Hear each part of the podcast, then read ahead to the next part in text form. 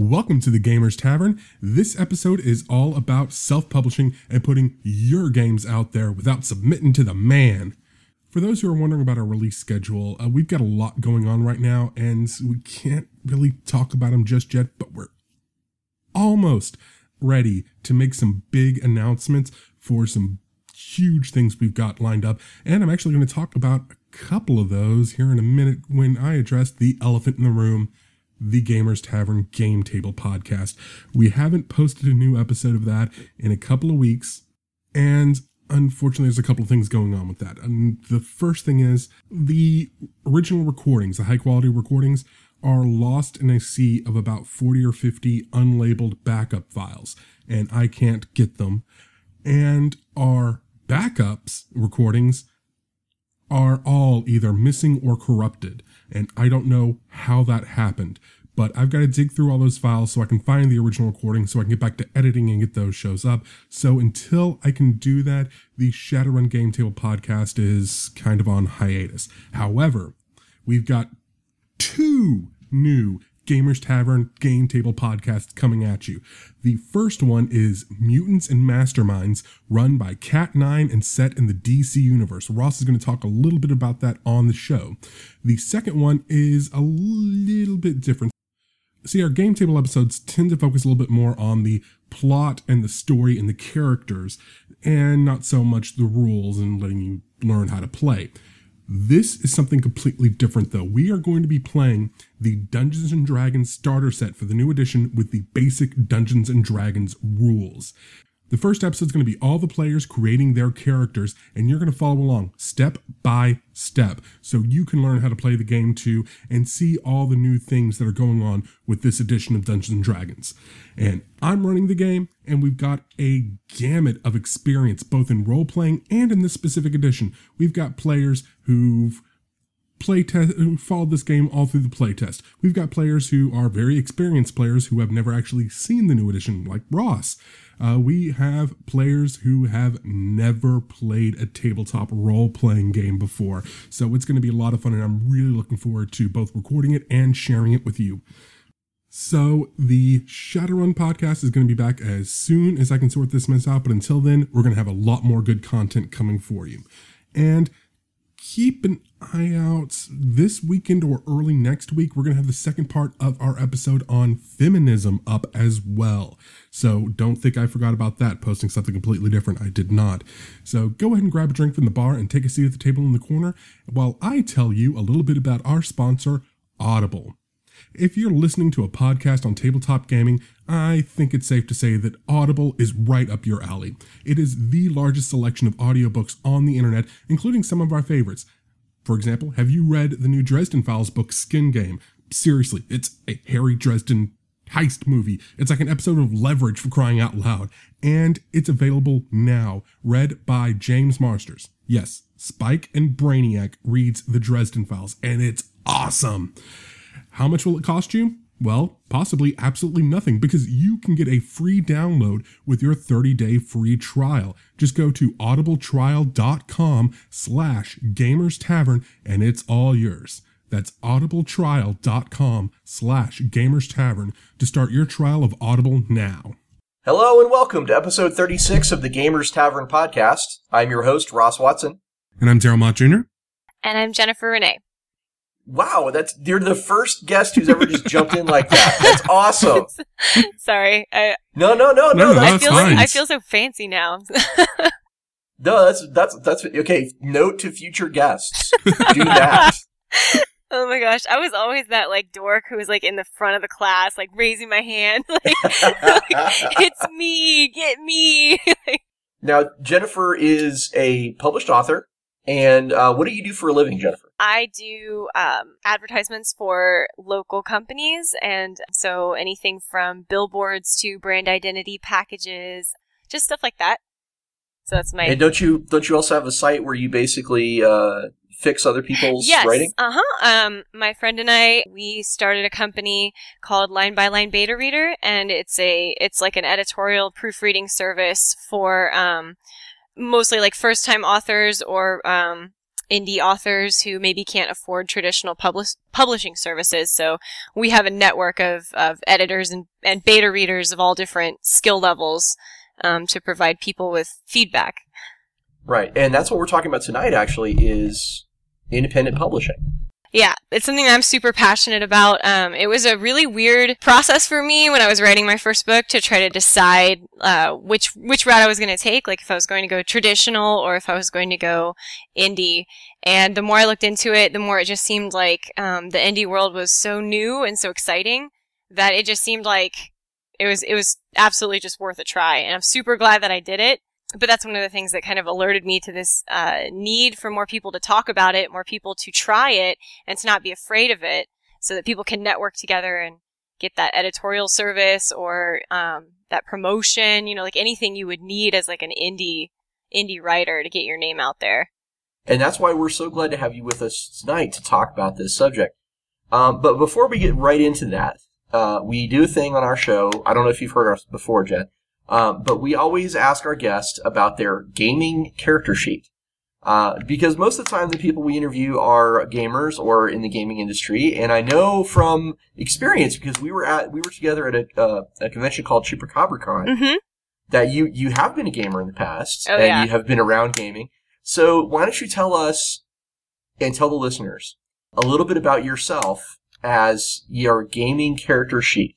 So Are you an elf? no, I'm trying to think of it because there's not a lot of games that like get me, you know, like because there's not a whole lot of like unicorn warrior princess healer games, but No, uh, that's fantastic. You're a unicorn warrior princess Like- healer. I love it. right. So like, so that's me. I don't know if anybody uh here is familiar with or plays League of Legends, but it would be like Soraka with like a bunch of ethereal swords and also a queen of stuff. But um, Jennifer Renee, Queen of Stuff. queen of stuff. um, you need to put that on your website. I really should. Uh, I won't. I won't play a game unless there is some kind of like horse, unicorn, or deer mount. Like I don't. I I- I've got to have that. Okay. That's kind of where the queen of stuff. I'm like prissy about my games. Um, So, so no Star Trek. not a lot of yeah, like the Star Wars. Like I know those they have some really great like Knights of the Old Republic and stuff, but I was just like they don't have any ponies, so I can't do it. But, but it Yeah, seems so dewbacks just don't cut it. right. I don't know. So I guess that's my overall. I mean, I'm pretty low strength, but I want to say like the intelligence, wisdom for like magic attacks and healing, but I don't walk around thinking that I'm like super brilliant and smart all the time. So, but I don't know. Okay. Yeah, unicorn warrior princess. Unicorn Warrior Princess. Okay. Now you do have a really great gaming story that I wanted you to share with us because it was Yeah. this, the one you told at ChupacabraCon. Oh and yeah. Uh, Can we can we get you to tell us about oh, that? sure, sure. Um, so my cousin Zach, who is an he's a he's an amazing guy. He's a hardcore D and D, all all every board game ever. I mean, he's he's amazing. Um, and he was trying to get myself and my brother to uh, learn about D and D, and so of course I was like, I'm not going to play unless I can have a pony, even if it's an imaginary on paper pony. I'm not going to do it. So he's like, Yeah, sure, I'll give you a pony. So I was super excited, and we started our little characters, and um, we went up on this cliff, and he was he was he was annoyed with me for uh, taking up so much time in making my my pony that he was like, "Oh no!" And now we're on a cliff, and your pony gets spooked. So you're gonna have to roll to see if your pony runs off the cliff. And I was like, I don't like this game. And he was like, No, you're gonna have to roll. so, so I like, I, I like grab the dice and I'm just like, I'm like, no, we got this pony. And then I like roll the dice, but we didn't got this. And my pony ran off the cliff and I was like, Oh, nope, no. I'm out. I'm done. No more. like, I like stood up, did like the, like the mic drop with my stuff. I'm like, no, no more. like, we're, we're done here. So I, I never, I never played D and D again. It scarred me for life, like for life. It absolutely. I'm really really sorry to hear that because I think you would be an excellent role player. But uh, Well, I, it is also really sad that you had to go through that, that trauma it was horrible. of losing your pony. I dream about it. I'm like, no, no, pony, no. if only I had rolled a seven. You know, it was like my So that's- fault.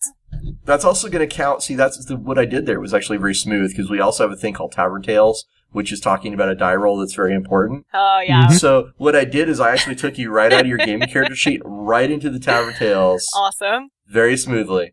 So the only other question left is to talk about what we've been playing lately.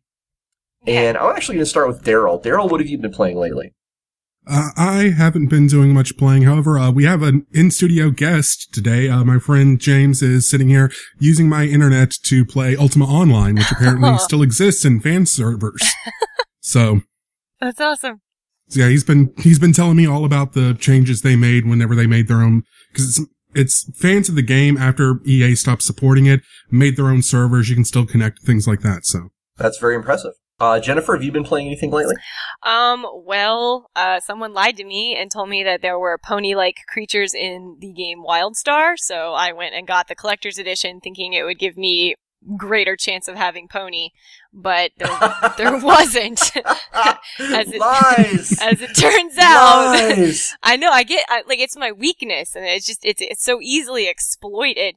So um, I recently I made like a bunch of different. They have like the bunny characters, and you can make like this draconic, cool warrior kind of creature race character. And so I, ma- I, I made a bunch of different characters, and um, got super obsessed with that. And then I was playing that game pretty seriously for a while, and then um, I guess I don't know. Then I just got sucked back into League of Legends. So Well, you, you could come over to Star Trek Online and you could make a you could name your ship the USS Pony.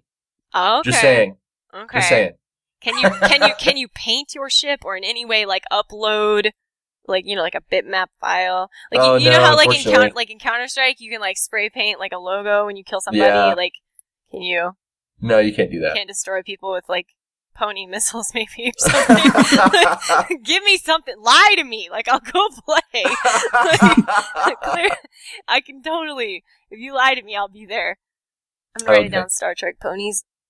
So the other thing, uh, let's see. I've been um, I moved. I'm in Colorado. Oh, this is no the first. way. Yep. This is the first uh, broadcast from me in Colorado as opposed to Austin. I'm in, living in uh, Northglenn, which is apparently right next to Thornton, which is all part of the Denver Metroplex.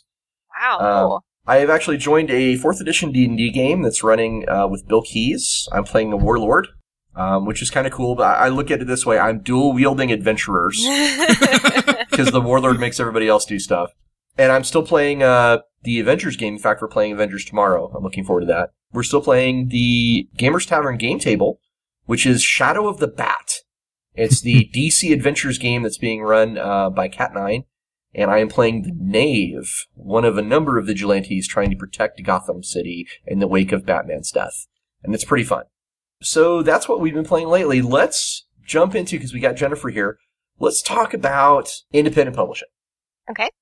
So Jennifer, talk to us. What is the difference between traditional publishing and publishing on your own? What's the big difference there? Um, I think honestly, like biggest difference. I, I mean, there's there's a bunch of differences, but the biggest and most glaring one is um the need, I guess, to self promote because you do have to self promote with traditional publishing. I mean, unless you are like already a rock star and they already know you. From what I understand, when you when you first are published like it's your very first book traditional like i said you you still have to like get out there but you you do have the backing of like a publisher and and you do have some help plus you have your books in like all the stores and you don't really have to worry about distribution and stuff like that. But with self-publishing you don't have that backdrop of people who have like you know like your your company and your publisher and your editor and your your whoever necessarily that just already by default believe in you and there's there aren't a thousand stores that have already ordered 300 copies of your book you have to really put yourself out there and, and be good at it and believe that you can do it in order for for anything to work And I think, you know, it's really important for our listeners to actually know, like, what you did self-publish. You self-published a novel called The Last Seraph. yes um, and it is uh, basically uh, like a Beauty and the Beast story, but like with like the Beast, like the six six six Beast. Yeah, it's, it's the capital B beast. It's, right. it's a love story featuring Satan. Right, yeah, it's kind of about um uh know cuz I thought that if there were ever a character who ought to experience that opportunity at potential redemption and forgiveness, shouldn't it be that character that everybody hates? So like you have like the Avengers, for example, and you've got like everybody kind of pulling for Loki, right? Like, come on, get it together, bro. Because you Loki can- is awesome. You can to- right. Oh yeah. It's like yeah, you can you can do that, man. And then when he goes evil, you're like, oh, but you kind of love it because you sort of wanted to see that too. So like, I thought like you know there are other you know interesting uh, characters and entities that that could have a really cool story there. So that's kind of where that came from. And you know, I have read The Last Seraph, um, and I am willing to say that it is very, very good, especially for a first, especially for an author's first book. Thanks very Um, much. I, I think everybody kind of knows there's always like you know that first book, and it gets better from there, right? So sure. this first book is really interesting. I think the things that you did really interesting here was, like you just said, it's it you tackled some what if questions that people were just too scared to ask. And and like the question, you know, what if Satan could be redeemed? What if Satan story is a little more complex than we thought? You know, and I, I really liked that. I liked your your descriptions they were very vivid, they were exciting, they helped set the atmosphere. well, thank you. I appreciate it. Yeah, it's it's a good and people should definitely go check it out because you know, if nothing else, just the whole subject matters. the idea of like, dude, this is the book where Satan gets a second chance. It's kind of awesome. and you're fearless. I mean, that's the thing I loved about it is you were just utterly fearless and like, no, I'm going to write a book where Satan is the protagonist. Thank you. And not you. everybody's going to be doing that, right? Like, not every author is going to be bold enough yeah, I to. I think, well, and one of the things that frustrated me is I read so many books. The, the reason I wrote this was kind of like to fulfill a need because I just, I'm ravenous when it comes to books. I just devour them. And I would read these fallen angel books and these like, uh, demon books and, you know, stuff where like all this cool stuff could potentially happen, but it feels like they would give them all these characteristics that were really pretty similar to what one might think of, of like this fallen angel who's pretty bitter about it and sad and all this stuff, right? But they just wouldn't call him Satan or Lucifer or any name that like would in any way register with like that particular character. Mhm. You're actually a really young author too. You're like 26 and you've got Yeah, I'm 25. Uh, 25. Yeah. yeah, sorry. no, it's fine. Uh, yeah, so I'm pretty young for trying You to. got a, you got a lot ahead of you too. Yeah. Because this is like the first book in a saga, right? hmm yeah, I'm um, pretty much like I guess halfway done with the sequel.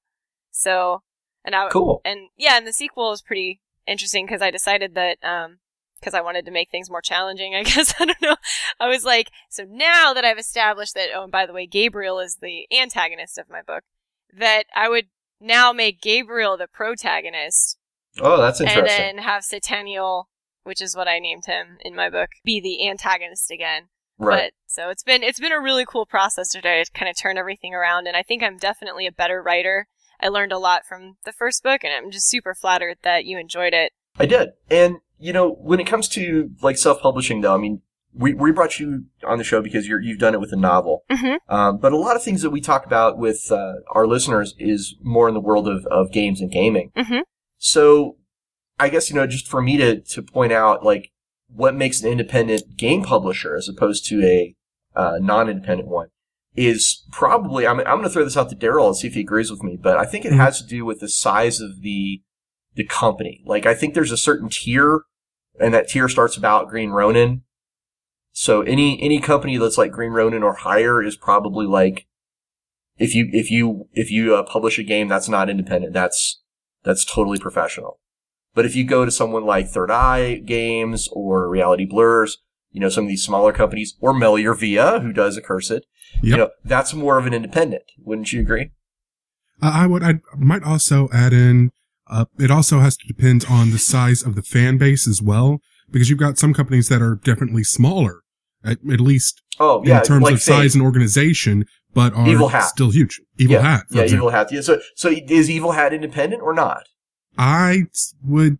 It's really tough to call. yeah, yeah, I they're, agree. They're small enough to be independent, but in, organizationally speaking, but at the same time, they're huge dominant force in the role playing game market. Right. So I think it's a definitely a gray area in terms of gaming. But we, in the gaming world though, they don't have those years and years of tradition that the, the novel world does. And that's kind of where that comes from. Wouldn't- Don't you think, Jennifer, in the novel world that's based on tradition? Yeah, I mean, I was thinking about what you said, and um, I'm not like again, you know, I can't I can't play like D and D and stuff because I have trauma. But um, I was thinking about and like I mean I think there there might actually be um, a perceived kind of like traditional because like if you don't get your card game published by like Wizards of the Coast or if you don't have your board game published by Hasbro, you know like those are like big names that and I know those aren't necessarily the kinds of games that everybody is talking about here, but I just mean like there are really recognizable names in the same way that there are like the big three book or big five. I guess now one of them ate the other ones. There's like four or something, but like I don't know, like there's a there's a couple like a handful of big publishers in um, the traditional novel industry as well that people recognize. So I, I would almost say that an indie publisher is somebody, and I think it goes back to marketing. Uh, mm. With games, it's like it's their it's the way they are able to market their wares. So like you know what I mean? So like obviously, for example, like Wizards of the Coast again, I mean they have a huge network. They're super recognizable. They can get your okay. card game anywhere.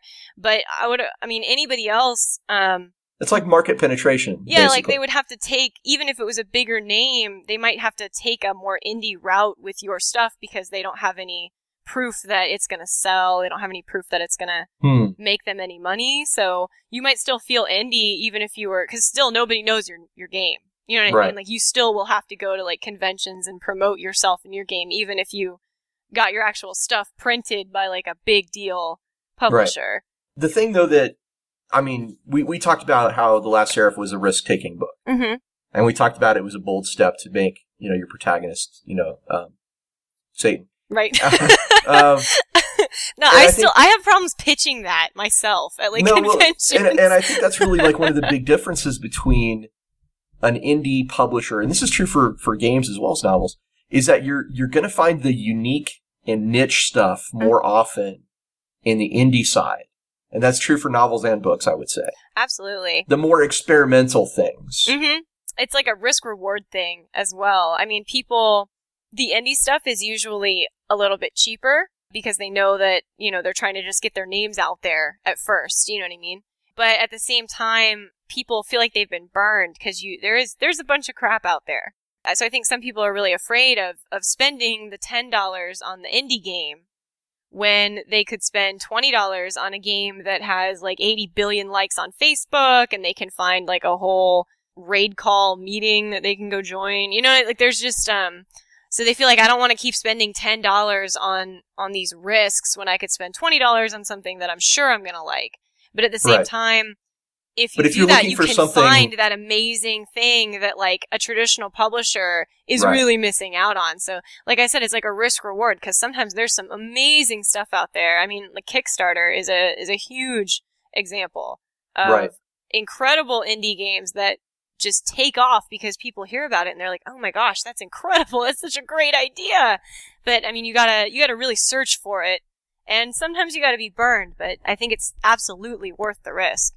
Well, that's that's the next question I was going to ask you. What are the advantages of going independent? Um, I would say the advantages are you have complete control over what you want to say, and you answer to yourself for your deadlines. You answer to yourself for um, like I already said, your content, your cover, your title. You're even, your own boss. Yeah, you're your own boss. And I mean, even down to like the editor that you want to, to hire. If you want to hire an editor, I mean, I know some people don't, or, you know, if they have a you know, English major in the family or something. But I mean, like you, you just have complete creative control over all of it. And, um, that even goes down to the pro side of marketing. I mean, you can market yourself however you want. Like if I want to market my book as like the, a beauty and the beast with the beast, like that can be my catchy little thing. That is very but, catchy, by the way. Thanks. I, if I want my main character to be that Satan. Like, it's not a different guy. Don't give him a different name. Like, don't make it Hades and Persephone. Like, I actually want it to be the 666 guy, right? Like, I can do that. Whereas, um, I think in the traditional world, it's, it's very likely, very possible that, like, you don't necessarily have a say over your title. I mean, you get to vote, but you might not really get the final say you don't nec- you don't get to say how your ads are going to look and what kind of angle they're going to take like if they pick out like the romance part of it or like the adventure part of it like whatever they think is going to sell more um, that might not necessarily be what you think would sell the most or how you think you could access that market that you think would really appreciate and and love your your work So there's you don't have to make any compromises when you go indie. Right. I, Well, very yeah. few. Comp- let's put it this way: you don't have to make any any compromises on like the content Yeah, you go, because cre- you're responsible for it. Yeah, the only compromises you have to make come down to like your own budget. You know, like what what can you put into advertising and um, what can you put into cover design and whatever. Because like if you have to hire somebody to do any of that, then you are going to have to be working with another human being, and they have thoughts, and they're probably amazing. Maybe not, but you have to like you have to work with people eventually. Segueing from the advantages, although I do want to say some other things about advantages. We we're now talking about like the disadvantages of Okay. going indie. Yeah. But but like going back to advantages really quick, the the idea that you're doing something unique and niche, I think that's probably a little more important for gaming than it is for novels, just because people I think a lot of gamers are really looking for the new thing. They want something at least in my opinion. oh, I totally lot agree. when it, when a gamer goes to a store and he wants to buy something new, he wants to buy something he really, you know, not not just an iteration on something he already knows, but he wants to try something that he hasn't seen before. Does that make sense to you, Daryl? Yeah, that's where you get trends that pop up frequently in games where you'll get a whole bunch of people basically making. Uh, I think Sherlock Holmes is going to be the new one because that just entered the public domain completely. But for a long time, it was zombies. Then it was uh, like sword and sorcery, very uh, Conan inspired stuff, and Cthulhu, mythos stuff was a big thing. Everyone wanted to make the game that everyone recognized in that genre. But and there were a lot of oddball ones that popped up that ended up being really successful too, based on the fact that they were able to make something that was really super specifically niched. That's a good point. Um, sometimes, I mean, I think you can make the argument that some gamers do want something familiar. I think uh, a good example is Mantic Games. They are, they've made a whole bunch of miniature games that are basically remakes of very old familiar properties that people wanted more of. And there, so so there's there's advantages in that too. Um, just like you know, I think that's why the romance novel is still a very popular thing because you you know exactly what you're going to get, right? Like, Mhm. there's no surprises in that that romance novel, uh, but it does give you what you want. So there's there's both sides. There's the people that want exactly, you know, they want more of the same, and then there's also people that want the new. But that's where the indie is the big deal. Is it's it's going to be the new and the experimental and the unique, right? Absolutely. I, I Okay. I'm not as much like the tabletop kind of gamer, but especially with like MMOs and stuff like that, even MOBAs now, you hear about like um Dota 2 and Heroes of Newerth and League of Legends and like they're all trying to like people get people fall in love with something and then they're just like, well now what? Because that was really great and if I want to play that, then I should just go play that. Like I don't want a reskinned version of the same thing. Right. Um, and so I think that's why you have all these like for like what a decade now, like WoW clones just keep coming up, and it's just like the same thing over and over and over. And every game is like, oh, but we're special in this one way. And I think that's why indie people have a huge edge in that because they don't have to answer to like a huge publisher like EA. You know, they can just like come in and be like, actually, no, I am going to make it different, and it's going to be so crazy. I'm going to make a platformer where the main character is a meatball. Yes. right. Right. So I think absolutely that's where indie indie developers have an edge. Well, let's shift gears. Let's go back. You were you were talking about the disadvantages of going indie because you were saying that the upfront costs Oh yeah. are are are, are a big deal, um, and I think that's definitely true because I did a Kickstarter for Cursed where we had to put up some some upfront costs. Mhm. But tell us about like in the novel world, what are the disadvantages of going indie? Well, there's definitely, uh, like I mentioned before, it's difficult um, if you don't know how to market yourself, or if you do know how to market yourself and you just don't have the budget for it. It's difficult to want to go to a convention to, so, and that's the other thing. You have to, um, if you're a shy person, you're not very good at like putting yourself out there. It's Yeah. difficult because you're indie, so it's just you. You know, it's like you and your best friend who wanted to come with you because it's Dallas Comic Con and I want to see William Shatner. You know what I mean? They're not really actually going to be there with you. It's really all you. So I think it, it's definitely it depends on your personality. I guess is what I'm trying to say. Like some of Yeah. the some of the cons, and then um also well, let's let me ask you a little more specific question. Okay. Um, what is like a typical? I mean, you don't have to give us like what you paid or anything, but Mhm. if you if you were going to tell somebody what a ballpark figure would be to market a novel that they were self publishing, what would that be? Oh wow. Well, I mean, uh, if you have really effective ads, like if, if you have just nailed it, you know what I mean? And you have like a really great, concise, clear message that really hits your target audience. Um, if you, I guess there's a lot of time. I guess that's something else I'm trying to say. It takes a lot of time to Yeah. save yourself the money, uh, of figuring out, for example, if you have Google AdWords, like which ones are actually working for your sales rather than just generating clicks. Um, so if you already have all that behind you and you've already done like the research or you've already spent the money to deal with that, I'd say like, I don't know, maybe like a thousand dollars. Okay. All right. So Yeah, just the ballpark's important because I want our listeners to not be like thinking, you know, like mortgaging their house kind of Oh, stuff. yeah, you know? no. I mean, just, eh, just Well, and it's exactly, it's really, it's what you make of it. I mean, if you go to, if you're really great at, at face to face and like, you know, really getting down there, you can just like go to meetup groups. You can sponsor people for just like, you can just offer them like 20% off your book and then you count as sponsoring somebody on like, you know, like meetup.com or whatever it is. And then like your name or your organization is like right there on the side of this meetup group for whatever the duration of your contract is. You know what I mean? So there's there are definitely cost saving ways of doing it. It just depends on like what you're really good at. But if you just want ads and you don't want to look at people and don't want to like leave your house, then that's probably the most expensive route. I will throw it out there that advertising on podcasts is very cost effective. it is very cost effective. Now, Yeah, Jennifer, definitely. you have an, you had an edge though because you actually work in marketing, right? I mean, this is Mhm. something you came to with an advantage.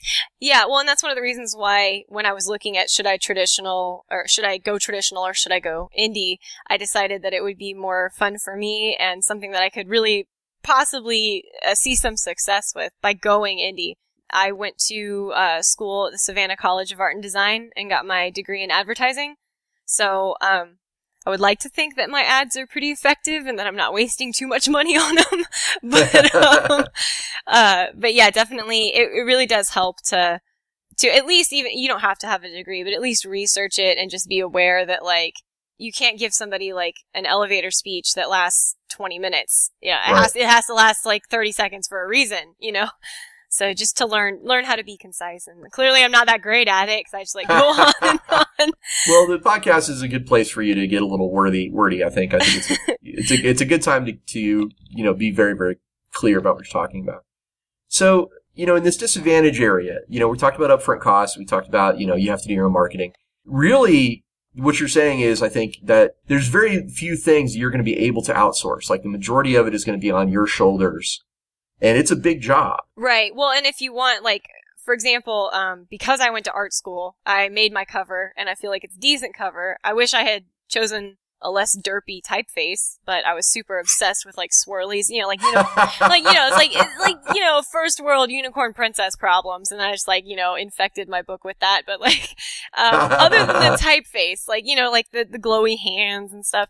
So like I was able to at least make my own, but I mean it that that can be pricey too. I mean it's just it just depends on how much you want to put into it, how you want it to look. Because I know that it can cost like eight hundred dollars to get a professional designer to like do your cover, and it'll look. I mean, it'll look amazing. So You know? this is this is something I run into a lot when I'm looking at independent games um, and guys that are making third party stuff. Like I was at uh, Comicpalooza in, in Houston uh, just a, a month ago, and I saw uh, quite a few like third party guys that were making you know Pathfinder products and they were making you know books for uh, for different games and companies. And Daryl and I were both taking notice of things like cover art, interior art, layout, Mm-hmm. production values. And, you know, I think what that really boils down to, and this is true for, I think, both, both industries we're, we're discussing tonight, is you're not just an author, you're not just a game designer when you're indie. You have to be your art director. You have to Oh, be yeah. your editor. You have to be that guy who makes some, some very tough decisions.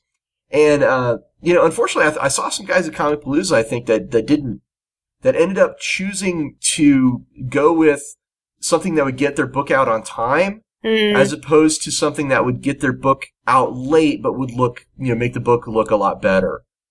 And, you know, I, I think that's kind of where I want to weigh in and say, if you are going to go indie and you are going to be the guy in charge of all this stuff, I think it's, it's in your best interest to not rush it yeah. to, because, you know, your book can be late and that'll only matter once.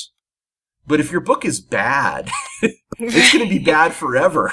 totally. And even if the content is good, if you don't have an eye-catching cover, people aren't going to want to look at it. They're not going to, you want something that's kind of evocative that makes you want to pick up and look what's inside. Yeah, you want you Mhm. want artwork and production values that are going to elevate the product.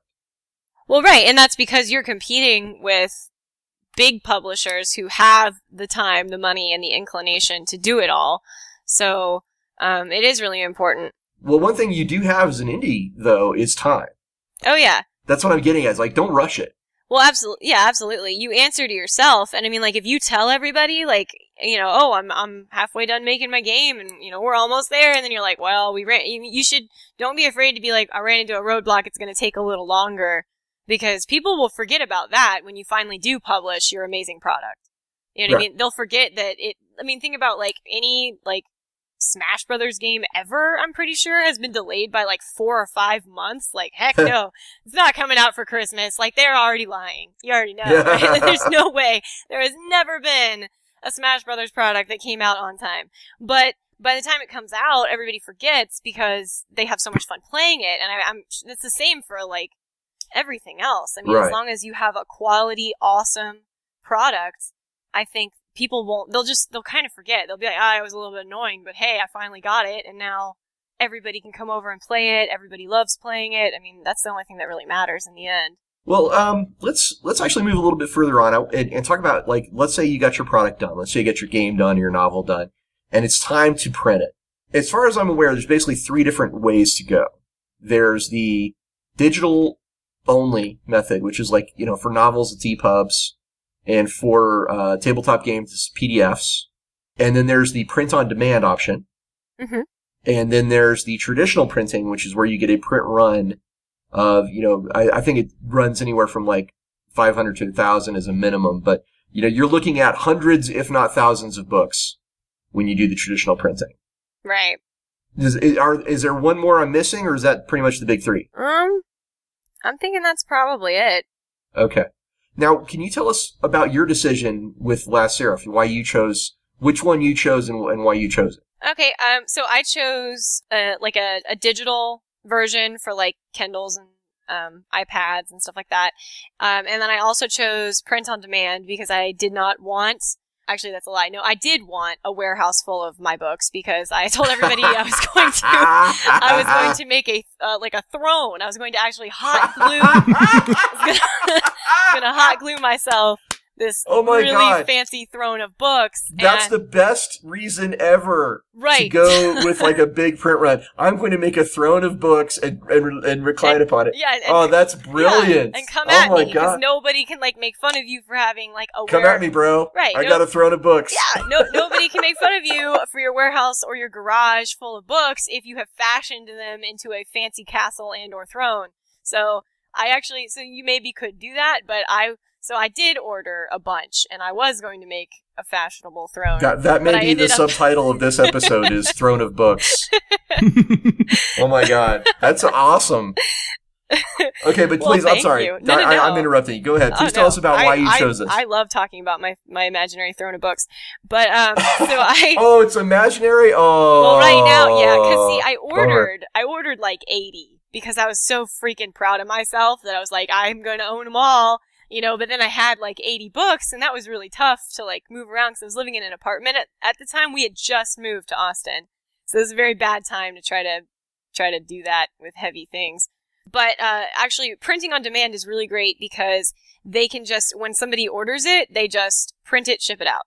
You know, um, and so you can order a bunch for yourself, like I did, and you can either make yourself a really cool chair, or you can just have them, and then when you go to conventions, or you want to put them on consignment at uh, bookstores or uh, wherever else, then you actually you have some physical copies that you can. And the advantage is you don't have to physically ship them yourself. Oh yeah, somebody- no, they yeah, like for example, with um with Amazon's Create Space, they just they they do everything. I mean, they print it off, and then if um like for example, I ordered some stuff that looked really kind of like the colors were off, and so I had them.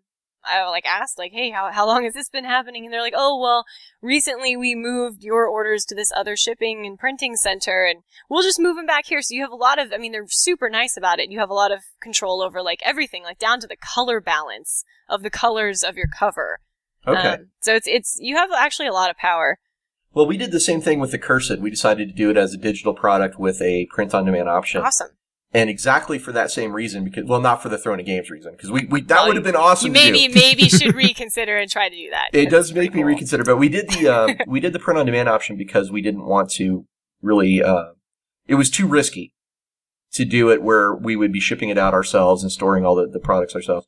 Now, I do have something exciting to say that we did um, actually arrange a print run through uh, Studio Two Publishing, and at Origins uh, last month, you Oh, could have found print copies of Accursed there, and now it should be sort of trickling out to uh, game stores uh, to be on a physical product on the shelf there. So, so we did eventually do a, a print run, but when we started our plan, like the the uh, the smart way seemed to be like as an independent publisher to go with digital and then do a print on print on demand as an option. Yeah, I think I think it definitely makes the most sense to at least start out that way. But I mean, that's awesome. Congratulations. Thank you, thank you. I, I'm, well, you know, it's it's it's actually been a good it's been a good time for me. Uh, you know, in the in the writing world, like I actually have a short story published. oh my It- gosh. It's in a book called Containment Protocols, and it's a EPUB right now you can get from manticdigital.com if you want to check out my short story in that book. Mantic. Um, I'm writing it down. It'll, it'll be in the show notes too. It'll be in the show notes. So, Daryl, what, what about printing? Do you have anything you wanted to say about that before we moved on? Uh, one thing I about trad doing a traditional print run that we kind of you guys mentioned but didn't really go into details the warehousing. That's probably going to be the biggest pitfall, especially for game designers, is especially if you're doing anything tabletop related, because tabletop game books are always big, and if you're doing a board game or a box, those are big boxes. You've got to put them somewhere, which means either you better have a damn big garage, or you're going to be paying someone to for storage of those every single month or quarter or however you negotiate your terms with them. Right. Whether they do fulfillment or not. Some of them, some places do fulfillment as well. They'll do the shipping.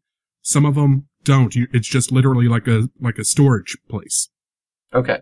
So you've got to have somewhere to put them and that can get pricey and something you need to take into account if you're thinking of doing that. Yeah, absolutely. Storage storage is a big deal. I've actually talked to a lot of people who've printed their own stuff, and they always say, you know, don't put it in the backyard. Uh, get, get like a get like a storage unit that's you know got a sealed. Uh, typically, you want like the hermetically sealed places because books are not the kind of thing that do really well with moisture or leakage of any kind. So Nope. you know, if you have if you if you have a nice garage, it'll probably be okay. But if you don't, yeah, you're gonna want to have to go like probably get one of those storage well, and, lockers. and heat, because I mean, yeah. um, anything that's been perfect bound, which um, is if oh, anybody. it's glue, right? Glue Uh, yeah, melt. like that means that it's just like they take the pages and like ta-da, like dipped it in glue. Yay, you have a book.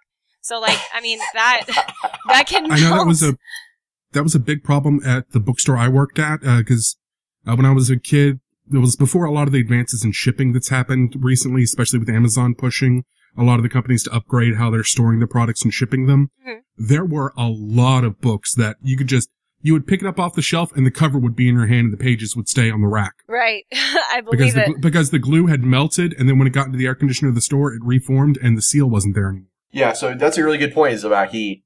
Yeah, absolutely. And I did want to talk about one advantage of going with the traditional print run. If it's something you're pretty sure you're going to be able to sell, however many copies you're ordering, traditional print runs tend to be cheaper on your end than print on demand. Print on demand costs a little bit more per unit in most cases.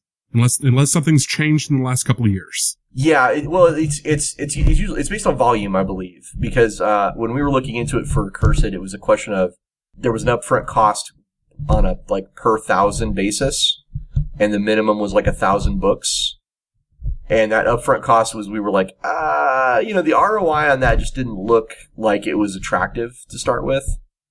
That's return on investment. Yeah, so we, we we eventually worked out a great deal with Studio Two, where uh, it was it made sense for everybody. Uh, but all I'm saying is, like, just keep in mind that if you do go traditional printing, there is a minimum number uh, that they will want, and that number is not small. Well, another be- Yes. another benefit to traditional publishing, um, or, or I guess well, I call it warehouse pu- warehouse publishing because for me, traditional publishing means going through. For me, as the book person, means going through like the the big, you know, like Penguin books or something. But if you go to a printer and have it done like in that thousand order kind of thing, um, you can choose like your paper type and you can choose. Um, like offset printing and you, you actually have a lot of uh, really great quality control options. So if you are sure that you're going to sell a bunch, but you really do need to be super honest with yourself, but um, you you do have a lot of uh, really awesome quality control options. Right. So, you know, we've talked about you know the things that have kind of led you to the decision that you wanted to to self publish. Now, you know, how how long ago did you did you get your book out? Um, when did it, when did it come out? It's been a little bit. It's been a little over a year, I think, that it's been out.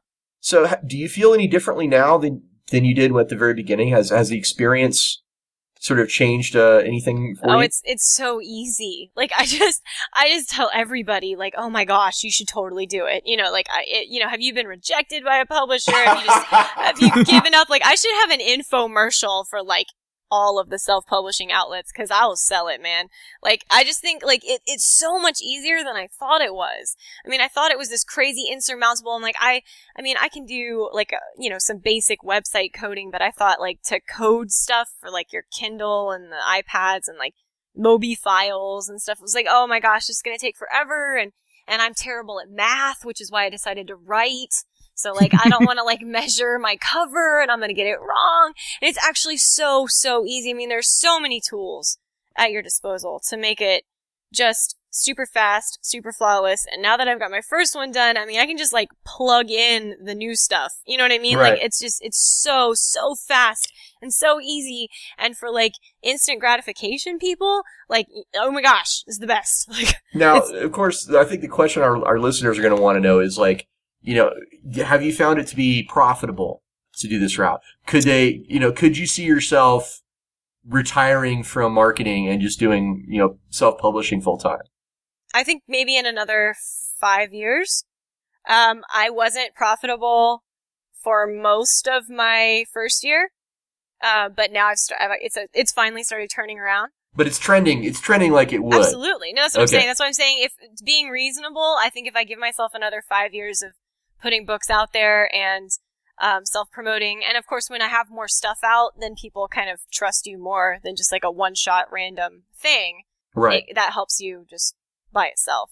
So well, we had a, we had an episode on on crowdfunding, and I talked about how important that first Kickstarter was to get it right. Oh yeah. And I think it's important also, like if you're if, if you're independently publishing a game or a novel, you want that first one to be a really good, solid hit. Mm-hmm right? And then because because then you can build on it. Don't just put and, and, this you know falls back to what I was saying about don't rush it, right? Mm-hmm. You know, put out something you think you're really proud of that you really feel is a good representation of yourself, and that will be your foundation that you can then build on, right? Yeah, absolutely. So when you're talking about publishing and, and we're talking about building on that foundation, um, you just said it was super easy. What are the software and, and tools that you use to make it so easy on yourself? Um, well, I mean, for like ebook creation, um, there's this thing called Calibre, um, C A L I B R E, and it just, it, it will just, I mean, you just throw your stuff in there, and basically it just formats it into any kind of file you would need for whatever e-reading device, uh, you're trying to sell it on, and it's freeware. So, that's always good. I'm going to double down on that recommendation. Even if you're not publishing anything, it's a great organizer if you have a large collection. Oh yeah, of books. Yeah, uh, but I, I got to tell you right now, I got better results and faster results and easier results using uh, using that program than I did with the official Amazon converter trying to get a Mobi file. Oh really? I didn't even try because I just like I just read that people were like, "This is a good one." Because it's command line and huh. I had formatting errors and it would work on some Kindles, not all of them. Oh. Uh, the one from Calibre, no, straight out. Oh, that's awesome. that's good to hear. So yeah, I just suggest that. And then, um, for like, I mean, this, this one's much more expensive, but because it's not free. But, um, as far as like doing your, um, cover, like I have Adobe Illustrator. Um, so for anybody who does do any kind of graphic design or something, you probably already have that program. Um, Photoshop but yeah, you can do it in Photoshop. Uh, let's see, I think like freeware versions of that are like GIMP and there's one that's like the name Monkey in there, but I can't remember. But there are like online freeware kind of Photoshop like. I would also I would recommend uh, InDesign. Oh yeah, because uh, like InDesign, the interior. Well, yeah, if you if you want to do well, like, especially in a lot of tabletop games, they have a nice like kind of cool graphic design on the interior as well and it's just great for laying. If you, if you want to put anything cool like a sidebar in or a handout, or Tables. yeah, tables. Uh, InDesign is just super fantastic. It's what I use for all of my products is InDesign, and I, I actually design my covers in InDesign as well. Oh, cool. Um, as as far as um, you know, putting logos in the right spots and the names and fonts. I mean, yeah, Photoshop for the art, absolutely, but but InDesign is what I use for laying it all out. And if you're wanting to learn how to use InDesign, former guest Adam Jury has just started posting YouTube tutorials. Oh, Jury is really good. Yeah, he started putting up tutorials on YouTube on how to use it specifically for game design and game publishing. What are some other any other tools you can think of, Jen, that are really important? I mean, this one's so um, hilarious and easy, but like Microsoft Word, you would think that you would have to like if for like a your print on demand books, like your physical books, you would think that you would have to do it in something like InDesign, and you totally can, and InDesign makes it super easy, obviously, because that's what it's for. But um, the tools that Amazon provides you with, for example, just make it super easy. You can just upload your Word document and with a little finagling, you can actually make it look. So if you don't have access, I guess is what I'm saying, Right. to InDesign, um, a lot of the publishing options you have now have uh, tried to make themselves combat- compatible with Word. Let's say I wanted to publish my book on Amazon. Is the Amazon stuff they have there pretty self-explanatory, or can you think of some tutorials that um, other people might have done that I should go look at? I think it's pretty self-explanatory. The only thing I would say is to not get sucked in, because I mean they're they're going to try to sell you on cover design and uh, and like ISBNs and barcodes and like stuff that you don't actually need. If you just go to like uh, myidentifiers.com, um, which is owned by Bowker, uh, you can buy your own ISBN numbers and then just use Amazon, for example, since we're using Amazon here, just as your printer and not as your publisher. Ooh, And um, you actually you save a, a ton of money that way because um, okay, they- See, that's a really good tip. Oh yeah, because Amazon, they, I mean, they try to, because they want to make money too, and so they try to say that like, oh well, if you do this more expensive package, we'll give you an ISBN number, and or or in some cases, it's just like a special create space ISBN thing. It's not even really. I mean, there is an ISBN, but it's Right. not the same. So you're your own publisher then. Hmm Yeah, you just and, and it's so. I mean, I didn't have to do anything. I mean, you just go to that My Identifiers website and just be like, I'm gonna name myself. Like I was like, I'm gonna be Iscabel Press because that's an awesome name. So It is. It is awesome. But did like- you did you need to incorporate or anything? Is there something you do differently on taxes or? Uh, no, I mean, I went downtown eventually, like months and months later, and I paid like the $14 to make that a sole proprietorship. but, um, just cause. Okay, well that's that's see that's something that's really intimidating. I think to a lot of people is like that whole idea. So breaking it down like you just did, I think that's really really useful. Oh yeah, no, I mean, really, just just go there and be like, I've got my own ISBNs, I've got my own stuff. I literally just want the printing services of this print on demand, which could be Amazon or or wherever, and you'll save yourself a lot of headache. And um, but otherwise, it's I mean, otherwise, it's actually a really great service. I mean, they have really visual. You know, you upload your manuscript and it makes it look like a book, and you can like flip through the pages, and um, it's really great. Wow, that's pretty fantastic. So Ross, uh, you've got a lot more experience on the back end with uh, DriveThruRPG, which is pretty much the go-to source. It's like the for- Amazon for yeah. pretty much. So I was wondering, uh, based on what Jim was saying, uh, how similar is RP uh, DriveThruRPG? You know, okay, what's funny is um, John Dunn, who's been on the show before, he was kind of our business guy, and he set that all up through um, through drive through. so honestly, I you know like if for me to say how it is would be disingenuous. Uh, but what I know is that John did it easily. Now John's a smart guy, but if John can do it, I'm pretty sure I can do it, and if I can do it, I'm pretty sure most people can do it. Not to denigrate John at all, he's he's a really smart guy, like I said, but um, I I don't think it's super hard. That's all I'm saying. Because I, I know they have a lot of the a lot of similar tools to what Jen's describing. I just haven't seen them myself. You know, I've just heard people talking about them. Yeah, well, uh, Sean Fannin is, is going to be my roommate uh, really, really soon, and um, Sean is, of course, uh, a big guy who does a lot of stuff on drive-through, and uh, we'll need to get him on the show and like maybe talk talk us through it, talk us through that sometime because I think that would be something useful for the listeners to know. But it's a good point to bring up now, just to, to keep in mind for the future. Have you been looking for a dark fantasy RPG setting? Are you interested in seeing a new take on the action horror genre? Then you should check out Accursed. Accursed is a setting for the Savage Worlds RPG created by me, Ross Watson, and my good friends Jason Marker and John Dunn. It is a world where the heroes are monsters who fight for redemption against the witches who have conquered their land. To find out more about Accursed, search for Accursed on drivethrurpg.com. Accursed is now on sale there and in many other fine retailers for gaming PDFs. Thank you very much, and I hope you enjoy Accursed.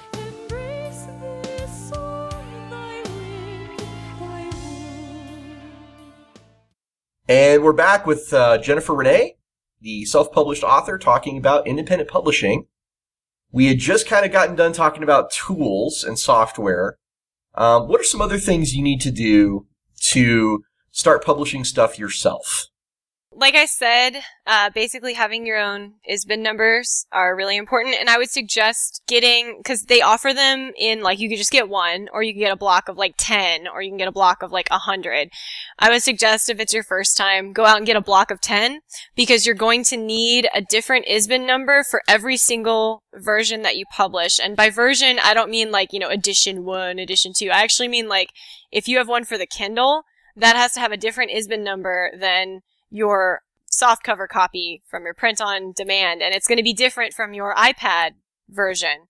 Oh, um, okay. That's that and is your, and your Nook version. So you're going to have to have a different ISBN. So it makes sense, even though it, it, you're like, I just have one book. Like you're actually going to need like five ISBNs. Right. Because the so. ISBN goes to the specific edition and printing and medium. Exactly. Yeah. Every it's, it's the it's it's the number that bookstores use to actually look you up if they're trying mm-hmm. to order your stuff. Yeah. So, so that's that's a piece of advice I would definitely say to follow. Yeah. You said um, you would like to hire someone to edit your stuff, or get your book, get your stuff edited. Do you know like a ballpark of what how much that typically costs, or? Um, so it's kind of different depending on um who you want to edit your stuff. You know what I mean? Like what kind of qualifications you want them to have, because um like a, a professional quote unquote like editor can charge anywhere from like five to ten cents a word. And I know, like, for my book, for example, that would have cost like, I don't know, eight thousand five hundred dollars or something like that. Jeez, I mean, I, I would love to get paid that much per right, word. I know it's incredible to write right? it in the first place. Yeah, no, I know. So, um, so, but if you have that kind of money, you can get like the most pro editing job ever. But they can also return your manuscript with a big X on it and be like, make it a western. So, I mean, it just depends. so, um, you can find. Uh, a lot of people who can do it for like one cent a word for example, which is still pricey, you can do trades with other authors, um, where you will review their work with your particular expertise, and then they'll review your work. Um, you can find people on, there's some really great forums out there that you can either hire or again do trades or something like that, um, like Absolute Write. Those forums are good, and um, also even on like Twitter, like the different hashtags about like am writing and am editing. And then there's like the beta reading services that, for example, my company offers. Yeah, like line by line. Right, uh, where you can you you can just look at all the options like, okay, well, I want to pay one cent a word, or I only have a work in progress, so I'm just going to pay like a dollar a page because I just want to know what you think of the first ten pages. You know, so like you can. Right. There's tons and tons of services out there. You just have to have to look. And just just for the record, typically editing for game products tends to be a lot more casual and a lot less pricey typically. Like, I, like I remember awesome. when I was when I was working at Fantasy Flight, we we paid an editor, but it was not the kind of rate you would expect for a novel, and that's that's largely because you know game writing involves actually a lot of mechanics and a lot of uh, examples and things that are kind of difficult to screw up. Yeah, I mean, it's, it, it, it, I, I want to say there's like a world, you know, that writing a novel is like more involved in the craft, typically. Sure than a lot of the game writing. But at the same time, I, I actually honestly think that they're they're just different disciplines. They they actually don't require less um, effort on either part. It's I think it's just due to the traditional nature of the business that it's kind of less of a charge. Mm-hmm. Well, I would I would think that a game editor would really need to look into, you know, does this is, is this going to put the player in the game so yeah, that they can good. really experience it and like it, you know, is this writing um, does this writing work to actually set the player up to believe this and to experience this to its very best degree? Right.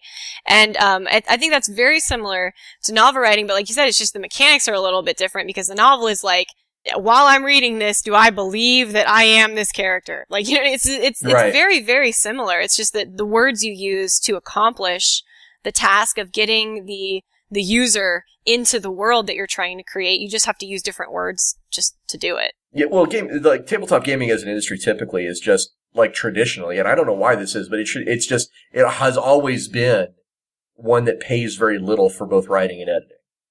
It's Hmm. that's just that's just the way it is. Um, it has always been that way. Go ahead, Daryl. You were going to say something. Um, I was just going to say, definitely want to make sure to get someone who's experienced with gaming to, if you're doing editing, unless you're specifically just wanting someone to check, you know, your grammar, your tone, things like that. Uh, just because the writing is a lot more like technical writing than it is novel writing. So sometimes that can trip up editors that are more, more Yeah. used to prose. Mm, And that makes sense. There needs to be a style guide if it's a, built on any particular IP, like Star Wars or Star Trek. Yes. One other thing is you don't have to worry as much about the mechanics when you're in the editing phase because hopefully you uh, play tested the crap out of it first to make sure those mechanics work. Yeah, so you just have to make sure that they get transferred right onto the onto the final design. That's like the additional step that the novel writers don't have to do is play testing. Although they probably do something similar with uh, their reading groups and whatnot. Yeah, beta reading Beta, seems beta reading closer. is kind of like play testing. yeah. So Yeah, no, I, I would agree. And, and beta reading can be painful. Also, when you get when you get one of those where you're like, I just, Oh my god. I just don't get it. Like, why, why do you have no dialogue and 80 billion words? Like, so I would imagine it could be pretty similar for for tabletop games too, where it's like. How come when when do we get to play? Like when do we Yeah. get to how why why do I have to throw all Why are there all these really everything? detailed rules for treading water? Right, right. Exactly. So I- I'm I looking can at you, Shadowrun. Yeah, so what, uh, you also need to set aside some money for artwork. Now, games typically have a, a much higher budget for artwork, uh, because they need more of it to illustrate the characters you're going to be playing, the monsters you're going to be fighting, those kinds of things. Novels just typically need it for the cover, and you, you just kind of made yours in, uh, in Photoshop. You didn't, need, you didn't even hire an artist for it. Right. I actually, um, and I think this maybe could help people who want to make their own artwork for uh, tabletop games as well. I actually downloaded a free 3D program called Daz, D-A-Z, Daz 3D, and um, it's totally free and it's like Poser. I don't know if you ever heard of that one, like for 3D. I'm not going to promote anyone to do a cover, an entire cover in Poser, because I've No, seen no, some no, of oh, those. no, no, that's not what I mean. and they're terrible. no, no, no, that's not what I mean. I mean for like, um, for example, like the the hands on my cover. Yes. um, those were done like the just the hands themselves were rendered in this Daz 3D, which is basically like a, a, sh- a freeware version Okay. of Poser. And I painted over them in Photoshop and made them look like like not crazy, creepy plastic hands, right? like, so, so it was more like those little poser dolls that artists use Right. they're Yeah. doing So references. yeah, so what I'm saying is like if you're, you know, if you really want to make like this guy holding a sword, you can like, you know, you can like download this program and like pose a basic figure, like a male figure in that way and then you can just export it and then you can actually like trace over it if you're not like a super great artist and, you know, Hmm. you're not the next and Da that would actually uh, solve a lot of Liefeld syndrome problems. oh, Liefeld, you're not an artist. Okay, but yes, um, well, I, I, we could have a whole episode on art direction. In fact, I hope we will in some time in the future. Uh, Oh, yes. Talk about art direction. But those are all really good points. Thank you for telling us about Daz, Jen. That's a really good oh point. yeah, no problem. Now, something I'm really curious to actually hear you talk about is marketing your novel because we did bring this up earlier about like what what you do for that. What are some ways you market an independent published novel? Well, so again, it depends on your budget, but just if we just pretend that numbers don't matter, you can go to uh, Google, for example, Google Ads, and actually, um, if you don't have an account with them, don't do this until you're about to use Google Ads. So don't do it like now and then publish a book in a year, but like, or a game or anything. But if you don't have a, a Google AdWords account with them, you can just type in like Google Ads coupon and the first link is like an official Google thing and they'll give you like $75 worth of free advertising once you spend $25. Ooh. So that's a really great way to get started. But again, Yeah. it, it only works once And I have tried it with other emails and they know. So you can, you can, you can only do it the They one time. I know. I like. I enlisted like my mother and like my husband. I was like, everybody help me, but they were like, no, it's not letting me. I'm like, how do they know? That's ridiculous. But um, so anyways, it's a good one, uh, especially just to get started and just you know test the waters. You can also, if you just make ads yourself, you can go to relevant websites where you think you could sell your game uh, or your book, and you can uh, get in touch with um, the admins and ask them like what they would charge to place your banner up for X amount of views or clicks. There's a different kind of cost and, and measurement there if you want like cost per just view and then a cost per click because that's different, you know? So you could do that with like individual website owners. You can also, like I said earlier, I mentioned going to websites that get people together. So for games, I think this would be a really great idea uh, to go to like meetup.com and you can sponsor uh, groups. So like, you know, D&D groups or something. Um, Huh. And the way that site works as far as an advertiser goes is really kind of cool because you just like put yourself out there and you're like, if this group picks me to sponsor them, I will offer them, you know, 20% off of this or I will Oh, that's a good idea. throw them a party or you know, whatever the heck your your benefit is and then you just sit there and then they pick you as their sponsor. That's um, cool. So it creates like a kind of a positive relationship right off the bat. yeah, I'll say so. So that's a cool way. And then there's um, guerrilla marketing tactics. Um, so I so I know for like line by line, for example, the my proofreading company, we go to like parking spaces, so they have like lines, and then we would like misspell a word like around it in chalk as if somebody like screwed it up and we crossed it out and then we like do the correct one and then little line by line. But you have to get permission from it's called guerrilla marketing. You have to get permission from like you know the shop owner or wow. the Starbucks or whatever, but you can do a lot of really cool creative stuff that way, and that gets a ton of attention because people take pictures of it and then they upload it to their own Facebooks. Like, check this out, this company was so clever, and then that's immediately way more marketing than just your silly little chalk drawing. You know I what I mean? So, So- if you if you're super creative, people will pick up on that. Yeah, they'll just be Okay. super impressed and they'll laugh about it. They'll take a picture on their phone and put it on Facebook or Twitter or Instagram, and then hundreds and hundreds of people see it for free. No, that is that's super cool. there's Facebook ads, of course, um, that you can do, and that helps. It's kind of similar to Google ads. You can choose like your demographic and stuff, but like Google, it can get really expensive as far as like cost per click and cost per view. Let me ask like you. You know, there's a there's a term I've been kind of waiting. I was I was wondering if you're going to use it, but I haven't heard it yet, so I'm going to bring it out. Um, Smashwords. I have actually, I'm not active on Smashwords, so I actually can't speak to that. Okay. Uh, well, that's it is my understanding, which is very limited. But my understanding is that Smashwords is also a really good platform for uh, getting an independently published book out there and people looking at it and things of that nature.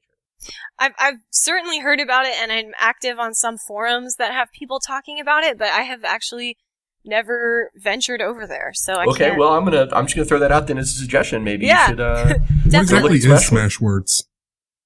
That's a really good question. And I'm gonna going to Google go it to and yeah. let- I'm, I'm going to Google it right now and I'll give you an answer on that. know. 'Cause I, d- I don't exactly know what It is the I've world's- I've heard the word. The world's largest distributor of indie ebooks. There you go. That's what they say. Ah, they say they offer a fast, easy option for distributing your book to uh, large ebook retailers, and they provide tools for marketing, distribution, and metadata management.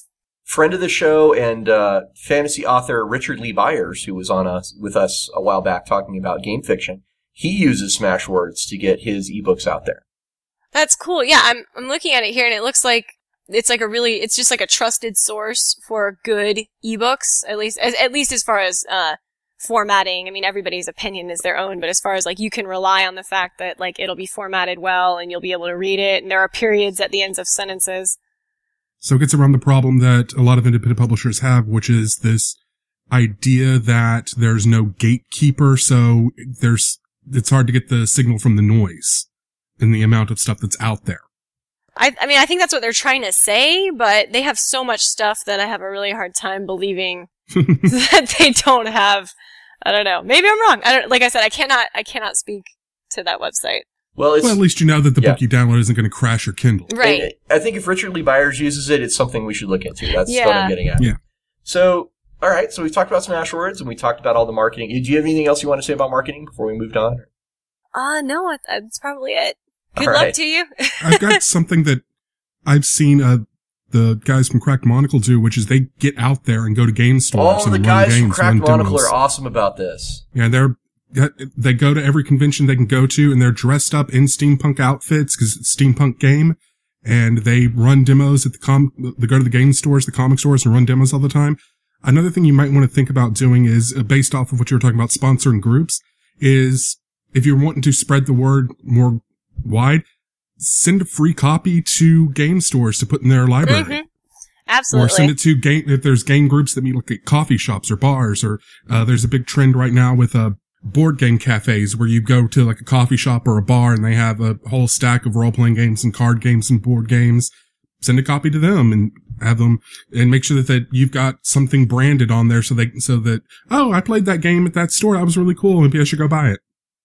Yeah, no, that's a great idea. And actually, you reminded me um, when you talked about conventions that like that that's another good idea. But be willing to, especially if you're new and like nobody knows you, be willing to like not come out of there with with necessarily like a profit. Like you might break even, but th- that's a really great way to get your name out. Um, because for example, like I, I've been to a couple conventions and I was I broke even but then the ebooks that I sold just skyrocketed because people would go see it and then they're like, oh, but you know, I actually could just get the ebook and it's it's a lot Yeah. cheaper. So they like, I don't know if they thought they were like, It's it's tough to go to a convention, you know, and do that too because you got to sit. You- you're putting yourself out there. You're sitting at that table, Oh, right? oh yeah, oh, and if you're female, like, do not wear high heels. really, really bad plan because I was like, man, I'm gonna look so fierce and so fancy, and like all my toes went numb for like a month because I was like standing up and trying to be really like, oh yeah, come over here and talk to me because I'm fantastic,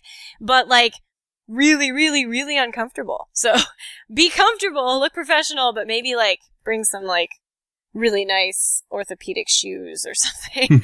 Because that that's a really long day. I mean, it's a really, really, really long long day of trying to like have a huge smile on your face and you know all the people who like don't really want to look at you because they don't want to come to your booth you know?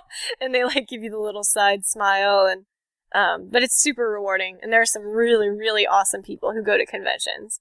And like i said i sell tons of ebooks that way And one thing that you can do to try to offset some of those costs is something that uh, I picked up from webcomic guys. Uh, Randy Milholland and uh, Danielle Corsetto, I believe was her name, uh, does something positive and girls with slingshots respectively. They typically team up when they go to cons and Oh, they yeah. will get one booth for the both of them and they'll do their sketches and whatever there. So it might be a way to offset some of those costs. Oh yeah, I totally agree. A lot of a lot of conventions are really cool about letting you share a booth. Like some of them are really strict about it, but most of them are, are really, at least the ones that I've been to, are really cool about that. They don't care. I mean, they give you two chairs anyway, so you know they really don't don't care. But uh, absolutely, sharing sharing a booth with somebody is a great way to offset your costs, and you really don't need as much space as you think you need. Even for a game designer, you just need enough space to set up your game, really. Right, exactly. So if you can like, if you can team up with somebody whose game is of like a similar size, so you can split your table perfectly, or if they have a smaller size, or if they have a card game and you have a board game, like that kind of stuff's perfect. Daryl, do we want to do we want to talk a little bit about Tephra? Because you know I played it at at, at Comicpalooza, and we kind of owe them a, a, a brief review. Sure. This is a game by Cracked Monocle. Uh, Daniel Burrow is the guy that designed it, and uh, as we've talked about on the show before, they represent their game really, really well. In terms of marketing, these guys are extremely good. They always have magnificent facial hair. They're always dressed up in their steampunk. They're always dressed up in their steampunk stuff. Th- these guys were at Comic uh, uh, ChupacabraCon with us, Jen. You probably Really? saw them. I Yeah, bet I did. they had the great mutton chops and the little curled mustaches, and Long sleeves and vests and jackets in Texas summers Yeah. at these cons. These guys are dedicated. they're dedicated. So Tephra is a steampunk role playing game that takes place in a world where there's also magic and there's also like some some weird technology and things like that. It's a I've described Bill Keys's Wander, uh, Widening Gyre game as uh, the Shadowrun of steampunk. Tephra is a little bit like that. It's but it's it's slightly a little more out there too because there's like guys with wings and satyrs and like in the game we played at, at Comicpalooza, one of the characters was actually like a satyr with a a jump a, a jetpack and a lance and and stuff like that. character creation takes, you know, roughly 20, 30 minutes, which is good. It's a D12 based system and you roll a D12 and you add your stat. That kind of, it, that's basically the, uh, the success method. Uh, one thing I didn't really care for was that resolving things in combat was actually four rolls. Uh, I roll to see if I hit, you roll to see if you dodge. If I hit you, then I roll to see how much damage I did, and then you roll to soak. Okay? So that's four rolls to resolve a single attack, and that's a little bit too much for me, uh, in my own personal opinion, but I, you know, it works. I'm not saying it's, it's, it's, um, dysfunctional. It's just a, for me, it's a little on the clunky side. These are, these are because they don't have any static defenses. Basically like accuracy versus evade and damage versus soak. Um, now, when you do things, in, when you do actually do damage in combat, they have a representation, which are your hit points. But once those are gone, you start taking what are called wounds. And wounds have a bunch of different effects on you. One thing I also didn't like was the term they used. The game term for this is called a fatal. You can take a fatal, which could leave you with a broken arm or, uh, you know, maybe one of your eyes got busted out of your skull or something. and it's called a fatal, but a fatal, I mean, a fatal's, a fatal can kill you, but a fatal doesn't automatically kill you, which is weird if you're calling it a fatal. You know what I mean? Yeah, because fatal kind of, I don't know, that kind of indicates to me that Yeah, you're, you're yeah. out. You're It's, fa- it's, it's fatal, but it's not serious. you know what I mean? Right? yeah, I got you. Yeah, it's a little confusing. Um, now, one thing that was really cool with this system is action points. Um, they wanted it to be a little bit like XCOM, where you have a certain number of points per turn to spend on doing things like moving and acting. But it's not, again, it's not, so, it's not static. You can actually spend from next, from your next allocation if you want to jump in and do something right now. So it's cool because it kind of keeps you engaged in the action. Like if, Mhm. uh, you don't just walk, you don't just do your thing and walk away. You kind of stay involved and see what's happening because then you can use your action point to like jump in the way of something or interrupt someone else's move by spending it from your next turn. Uh, which is, that, that is kind of cool. I do like that. They also have a lot of, like, the one thing I did like was like all the different classes and races. They have these kind of neat and interesting, uh, special abilities. So you, you don't just have like a, a, a satyr with a jump pack and a lance, although you do have that. You also have like crazy abilities that are built in, like whether you can, whether you can strike someone on a, on a move by, like while you're jumping by them or something. Anyway, I I don't want to get into too much into it because uh, that would be a really long discussion. But suffice to say, it does have a lot of neat and interesting uh, special abilities for your character. And the world that, that you're part of is actually really interesting as well. As I said, it's it's it's definitely a little more out there when it comes to the uh, the steampunk settings. This is not Victoriana, right? This is not the typical uh, normal world, uh, just with you know steampunk. They have they have added a, a pretty interesting uh, setting for it. All that having been said, um, one of the things I, I have actually spoken to Daniel about is I think that their their artwork kind of lets them down. At the end of the day, uh, the cover is nice for the book, but when you get into the interior artwork and sketches, it just really doesn't bring across that super strong feel of the steampunk action and the steampunk fantasy that I think they were going for. I think if they if they brought in some artwork that would really elevate their book, I think it would really turn it into something um, that I would more heartily recommend. So at the end of the day, I would say it's a it's a good game. It's not I would I wouldn't say it's a great game, but it's a good game. And it's definitely if you're interested in steampunk and you want to try a different way of, of doing some steampunk adventure, um, do this. If you're only going to play one steampunk game, I would say go Widening Gyre. If you're going to do more than one, do this one. I would actually say this one's better than Victoriana, in my opinion. Is is there any chance that this one has like steampunk ponies? you know, I bet they would. are. If you wanted one, I bet they could have one. I, it, it's the type of game where it probably it might fly. You know, All right. Are you kidding me? A steampunk Pegasus pony? Like really? yes. Um. So yeah, if, if they're listening, if they can hook me up, I'll buy it. yeah, absolutely. Uh, so you know, um, definitely check out Tephra. It's it's a it's an interesting game. It's done by some guys who are really creative, and they it, it has it has a lot of potential. I'd kind of like to see a second edition of it, uh, you know, and see where it goes from there. Um, and I, I want to definitely see like what they do with expansions and things like that. So I, I do believe it's a good game, and I want you, I want people to know about it. So there you go. That's Tephra.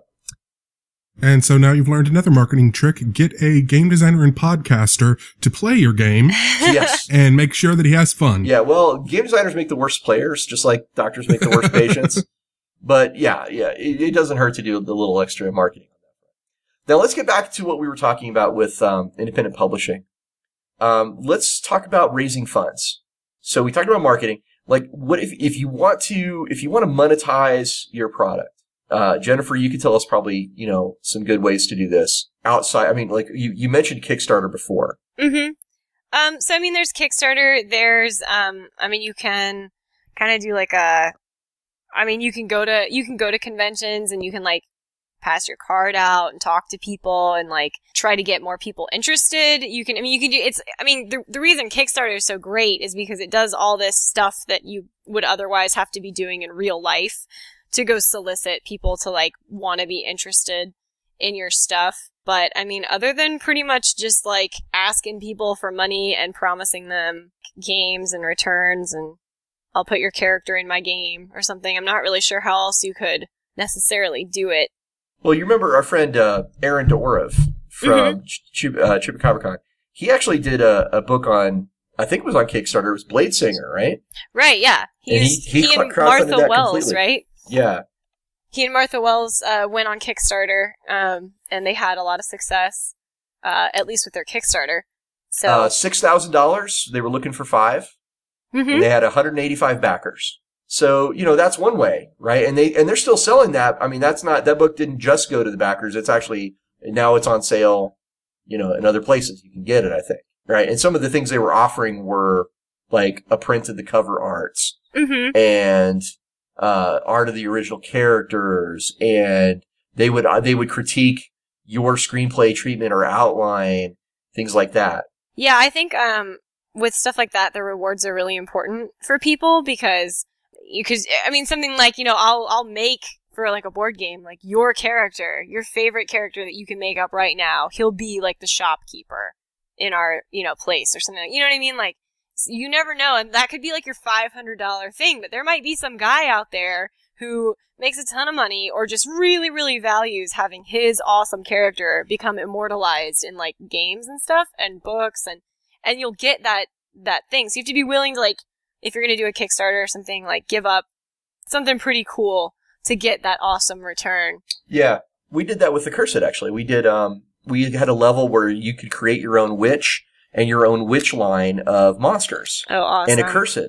So we started out with six witches and six accursed. We had the uh, the mummies, the Dhampir, the golems, the mongrels, the Vargur, and the uh, the revenants, right? And then we did our Kickstarter and we had a level which was actually really high where you could come in and you would create a witch and you create a brand new type of a accursed. And actually two guys did this. And oh, that's awesome. So we ended up adding, we added the Ophidians, which are like snake men, and then we added the Shade, which was like a ghost, because that's what these guys wanted. Um, and you know, they, they, they, their check cleared, so we were more than happy to discuss it with them. right. Uh, but no, for real, it was actually, that was like one of the advantages of the Kickstarter. I think those guys ended up really, really happy because they did have such a big impact on the world. They felt like they had, you know, made a big uh, addition to it that was very personal to them. Right. So that that would be something. You're right. That would be great for not only a game but also like novels and things like that. Well, and you know they're going to tell a billion people like, oh my gosh, my you know Check my out race, my snake men. My snake men, like my version of the reptilian overlords are here. You know, it's like it's so, that would just be so cool. And I mean, and then you, I mean, they're just going to be like the most, the world's biggest super fans. I mean, I would imagine they probably took pictures when they got their copy. And I mean, it's just, it's probably, they're probably thrilled. And I've also seen a lot of games do, uh, you, you are the inspiration for the character art for one of our core characters or demo characters are sample are mm-hmm. basically the like the archetype characters yeah, for the it'll setting. be you. Yeah. Another cool one that I've seen that I believe you guys did as well is basically celebrity game. You run a game of your game for them. Right. Uh, I think you guys are doing one at Gen Con, we're doing, right? Uh, I think we're doing three of them at Gen Con, yeah. Huh? And isn't our friend of the show, Ari Marmel, doing a Patreon right now to support um, He's not doing yet. He's focused. Uh, he did a Kickstarter for his anthology book. Okay. Which included new and previously published material that was out of print. But uh, after he finishes that, he's looking at the next project, and one of the things he was talking about on Facebook was uh, doing a Patreon for his for a new novel in one of his two series, doing it a chapter at a time on a website that's password protected. So if you're a Patreon backer, every time he releases a new chapter, you Patreon is basically a Kickstarter that doesn't end. So every time a new material is put up, then you get charged then. So if he puts up a chapter every month, you pay you back for say a dollar or 50 cents. All that money then goes to him and then he posts the chapter, you get the chapter. That and so it's cool. kind of like a sequential storytelling in that sense. Yeah, that's like um I don't know if anybody here is like a comic book fan, but like Berserk, the comic, like that comes out um kind of like that, very episodic. Berserk. Oh, that's cool. Yeah, it's probably like an obscure I don't know. They should make a game out of it, but Is that the one with guts? yeah, yeah, Guts and Griffith and Oh yeah, yeah. Casca You, and that's- all that. you know, we okay. So, side note, we're we're gonna have to talk to Jennifer Renee about her awesome love of pop culture because she, she first of all she loves Berserk, which is fantastic. Uh, but like one of your biggest pet peeves is probably one of mine too, right? Which is whenever they take something from our childhood and then totally screw it up. yeah, like The Well- Ninja Turtles. yeah, like the Ninja Turtles, like like all right. So if I if I ever get a moment to talk with Michael Bay, Oh my god. we're gonna have one of the most historic conversations where he just like slaps me with all his money and then I just leave crying. But in my head, in my head, we have a serious talk about how dare you do any of that stuff. And like, I don't know, pretty much all the I have I just have such a huge problem with people not being true to like like I understand, you know, um, making it relevant for like uh, kids today or or a new Transferring media. a whole new generation. Yeah, I totally get it. But I do think you should you should try to be faithful to the thing that inspired and um, captured the hearts of so many. I mean, because that's why these these IPs became so famous and popular to begin with, was because they they were so great and they had such a great idea behind them. And when you try to like, I don't know, when you, I feel like uh, a lot of a lot of modern remakes and stuff today actually make everything just a lot more the same. Everything is way more the same, and it's it's not as uh, inventive, and it's not got that unique spark that made it so crazy to start with. Like Ninja Turtles, for example. Yeah. You know, they were really weird looking, and it was all screwed up, and they lived in the weird sewer, and the, yeah, you know, like it was it was. But like when you make when you start trying to humanize them and um and and make them I don't even know like what It's are they wrong. like It's taller and Yeah. like they can speak with more eloquence and it's like you're making them into generic superheroes and that's not what made them so cool. Yeah. You know? I agree with that, by the way. My editor at Anical News wrote a very scathing review of Transformers 4, which he refused to call by that name. He just called it Fuck You the Movie. wow. You know, I need a link to this because I want to read that.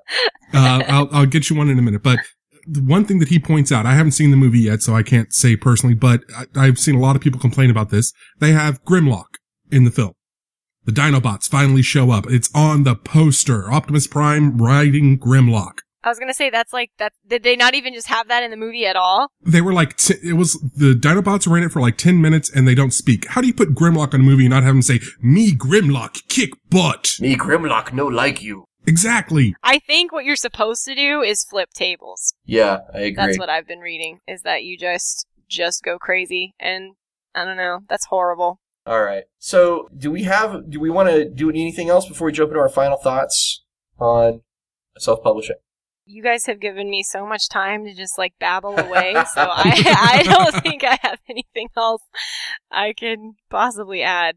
Well, we, you know, the only thing I guess I would, you know, ask you about is um, deadlines, right? Mm-hmm. You know, because you are your own boss, and it has, you know, it, it, would you say it's taken you longer to do your own books than than it would maybe under uh, a traditional publishing style? Yeah, I think so. I mean, and also because nobody's giving me an advance from a publisher or anything. Not that that always happens for everybody, but it, it's, I mean, I do have my day job. You know what I mean? Like, I do have other obligations, and unfortunately, I can't make it my full time gig. It is also difficult to just sit there and be like, or I could go on the internet. You know, like, it's just, so, um, deadlines are really important. I found that having a really small writers group, and I'm talking like only two other people, like no, no bigger than that, because otherwise it's too difficult and you have conflicting schedules and then certain people don't read the material and then you always have new people showing up and they don't have any idea what your story's about. Like, so I really mean a very small, small writing group that you know is going to meet every, you know, every other Saturday or Sunday or whatever, right? And that way, like, you can kind of create deadlines for yourself because you know that these two other people are going to have something, even if it's like three lines of poetry. For me, it helps being like, oh no, you know, I gotta, you know, I don't want to be the only person who doesn't have something to contribute. So in that way, I kind of trick myself into giving myself deadlines. Oh, I'm gonna have to try that now that I'm in Colorado. I'm gonna, you know, I, I should get in a writing group with Daryl Hardy and see if we can get a You third person. should. Yeah, You that would be great. And uh, the reason I suggest three as well is so that if there is like just a schedule conflict with at least the one person, you still have one other person who's probably going to show up, um, which keeps you to your deadline. Because I mean, at the end of the day, it's all about you, really, right? Right. So, um, so that helps a lot. Um, and then also as far as editing and reviewing their work, it doesn't, you don't end up having like 10 manuscripts of people who really just showed up so that you would read their stuff, not really so that they could give you any useful feedback. Now I don't, I don't know how that would work with game design. I mean, I, I know it works great with novels. Well, Uh, with game design, I would think you would just need to like, however many people you foresee could could play a game and be successful. So like on the smaller side, because you don't have too many cooks in the kitchen. You No. know what I mean? yeah. So on the smaller side of you know foreseeably, could I get like four or five people to play this game and would it still be fun? And then make that your group. Okay. That's what I would think. That way you don't have too much input, but of course for game design you would you would have the adequate number of people to tell you if like the it it's flowing well and I felt like I got to have my turn in a reasonable amount of time. That's a really good advice. You could probably do something like uh, schedule a campaign where, okay, I absolutely have to get the treading water rules done because they're going to be swimming in this next adventure. right. But no, see that that's the wrong. They they need swimming I- rules, not treading water rules. if they're going to be swimming, treading water means you're just stationary in the freaking water. You don't need rules for that. Or how about we need our mounted combat rules because they're about to get a bunch of ponies. Okay, there you go. yeah, There you guys, go. let's make a game with ponies. You know, uh, just FYI, Daryl Hardy, uh, who's friend of the show and who now lives in my area, uh, he is the designer of the My Little Pony uh, collectible card game. So. Well, now we became best friends. Okay. Uh, Daryl, what are your final thoughts on self-publishing? I think it's a great way for you to take control of your own IP, your own property, your own, when you're done, you don't owe a publisher. You don't, you have the rights to everything. You own everything. And whether you've succeeded or you've failed, you have nowhere to point the finger at yourself. That can be very scary, but it's also that much more rewarding when you do finish it, when you do complete something because it's yours. You created it. And you don't have the big time lag. Like if you're trying to submit a game or a novel or anything else to a major publisher, you've got to send it off to them. Or if it's a novel, send it to the agent and wait and wait for them to review it and get and send you your rejection letter so you can send it to the next one. And it can take you a year or two of just sitting there twiddling your thumbs. When if you're doing it yourself, you can just you can spend all that time on the product, on the game, and make Hmm. it that much better. absolutely. Yeah. I'm going down that road myself. I mean, having done Accursed and now, you know, all the stuff I have kind of in the works. Uh, one of the reasons I moved to Colorado was to focus entirely on uh, writing my own stuff. So, uh, you know, the things that Jennifer said tonight on the show, I've, I've taken to heart. I think there's a lot of really great advice there. Um, definitely a lot of things that I'm going to be looking into for sure. And, uh, you know, I'm excited. It's, it's, it's going to be an interesting journey. I think it's kind of for the same reasons Jennifer did it. I think I want to do it to kind of avoid having to make any kind of compromise on my creative, you know, my creative goals. Go for it. That's So- awesome. So that's, that's really all I have to say about it. Jennifer, did you have anything left you wanted to, to bring people up to speed on or? Well, I, I actually wanted to build off of what Daryl said a little bit. Um, whether you fail or succeed, like you know all that. ki- But I think if you have published, you've succeeded, and that is something to be so freaking proud of. You know, I mean, it's like that's like build myself a throne kind of success. I mean, really, like that does.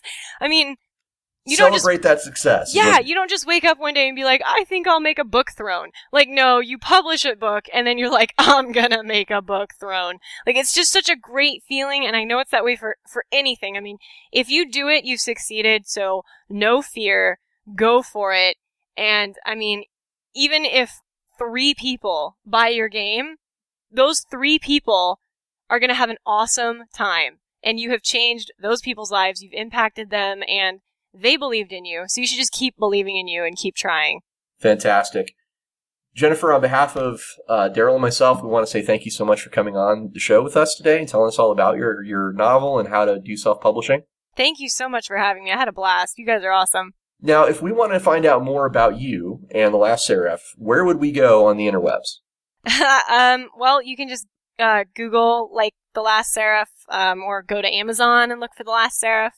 Um, my website is uh, Jennifer Renee R E H N A Y dot com, and um, I also have like a Facebook page, Jennifer Renee, and that's about it. Or and a Twitter, Jennifer Renee. Very Jennifer Renee. It's a lot You're of branding well. it's a lot of that. a lot a lot of that.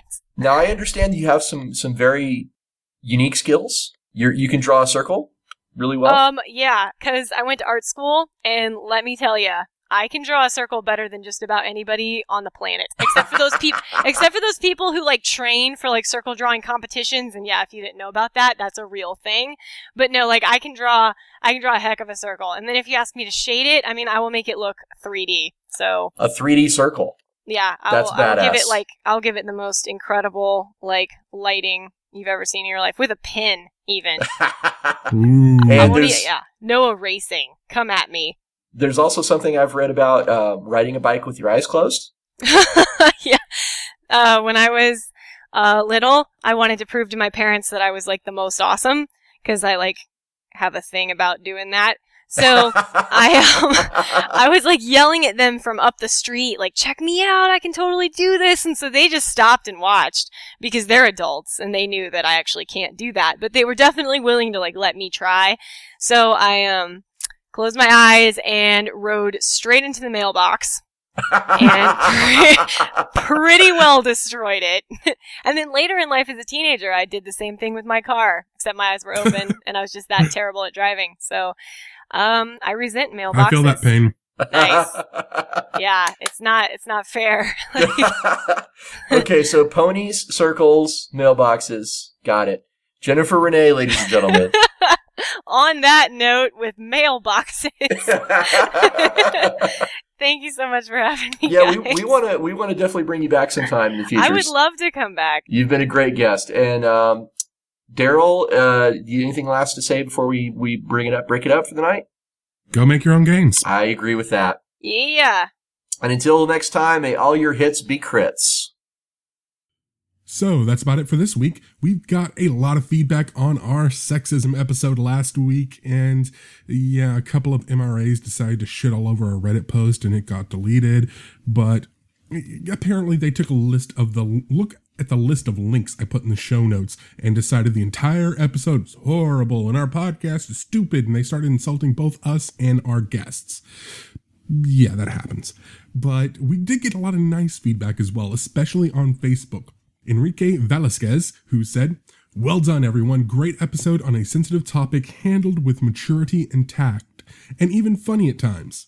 And he even posted a nice, cool little uh, applause sign picture on there, so that was kind of cool. Um, we also have Kevin C. Mason, who said, I agree. Well done. It's a difficult topic. It's something that my daughter should listen to. My game group is primarily women, and it's perhaps the best group I've ever had. And you know, they uh, they did a study recently uh, that that counting video games, over sixty percent of all active gamers are female. They just tend to avoid a lot of online forums and talking in MMOs and getting on the chats and stuff like that to avoid the sexist behavior from immature dickheads which is really a shame because one of the best ways to fix the problems of sexism in the gaming industry is for women to have a more active voice and to participate more. Um, but I guess they're you know too busy being fake geeks by spending all their time actually playing games instead of just talking about them on forums. Sorry, I'm proud of that one. Uh, but we also had Darren Noel who said, Great show, folks. Very insightful comments on a difficult topic. Well done. And we also had Karen Lewis who said, Thanks for doing a show on a topic that a lot of people don't like to discuss. Looking forward to listening more of your podcasts. And I want to thank you all for your comments. And I'm glad, aside from those couple of trolls, the response has been overwhelmingly positive. And I'd also like to throw a little bit more thanks out to Kevin C. Mason, who on Twitter, when asked for a gaming podcast to recommend, he recommended us. The podcast is well done, amazing comment, many worth a second listen. Thank you very much, and make sure, listeners, to spread the word. The more listeners we have, the more we can grow and the more gaming awesomeness we can bring to you. And thanks to people like Kevin, we've actually got at least one new listener who went digging through our archives and commented on our website at gamerstavern.org. Uh, Lee Hanna said on episode 27 on Birthright, Thanks for this. Found you when this episode was referenced on RPGNet last week. I'm a longtime Birthright fan, member of its forums, etc. And Lee, I'm glad you like the show and I hope you keep listening. So if you would like to give us your feedback, you can like us on Facebook at facebook.com slash gamers tavern. follow us on Twitter at Gamers Tavern PC, as in podcast, review us on iTunes, or come back home to our website at gamerstavern.org and leave us a comment. The Gamers Tavern is licensed under a Creative Commons Attribution Non-Commercial No Derivatives 4.0 license. Music for Accursed is Artemis by Asmodeva, licensed under a Creative Commons Attribution 2.5 license. Music for One Degree with Nick is copyright Nick Jaworski, all rights reserved, used with permission. Until next time, the tavern is closed.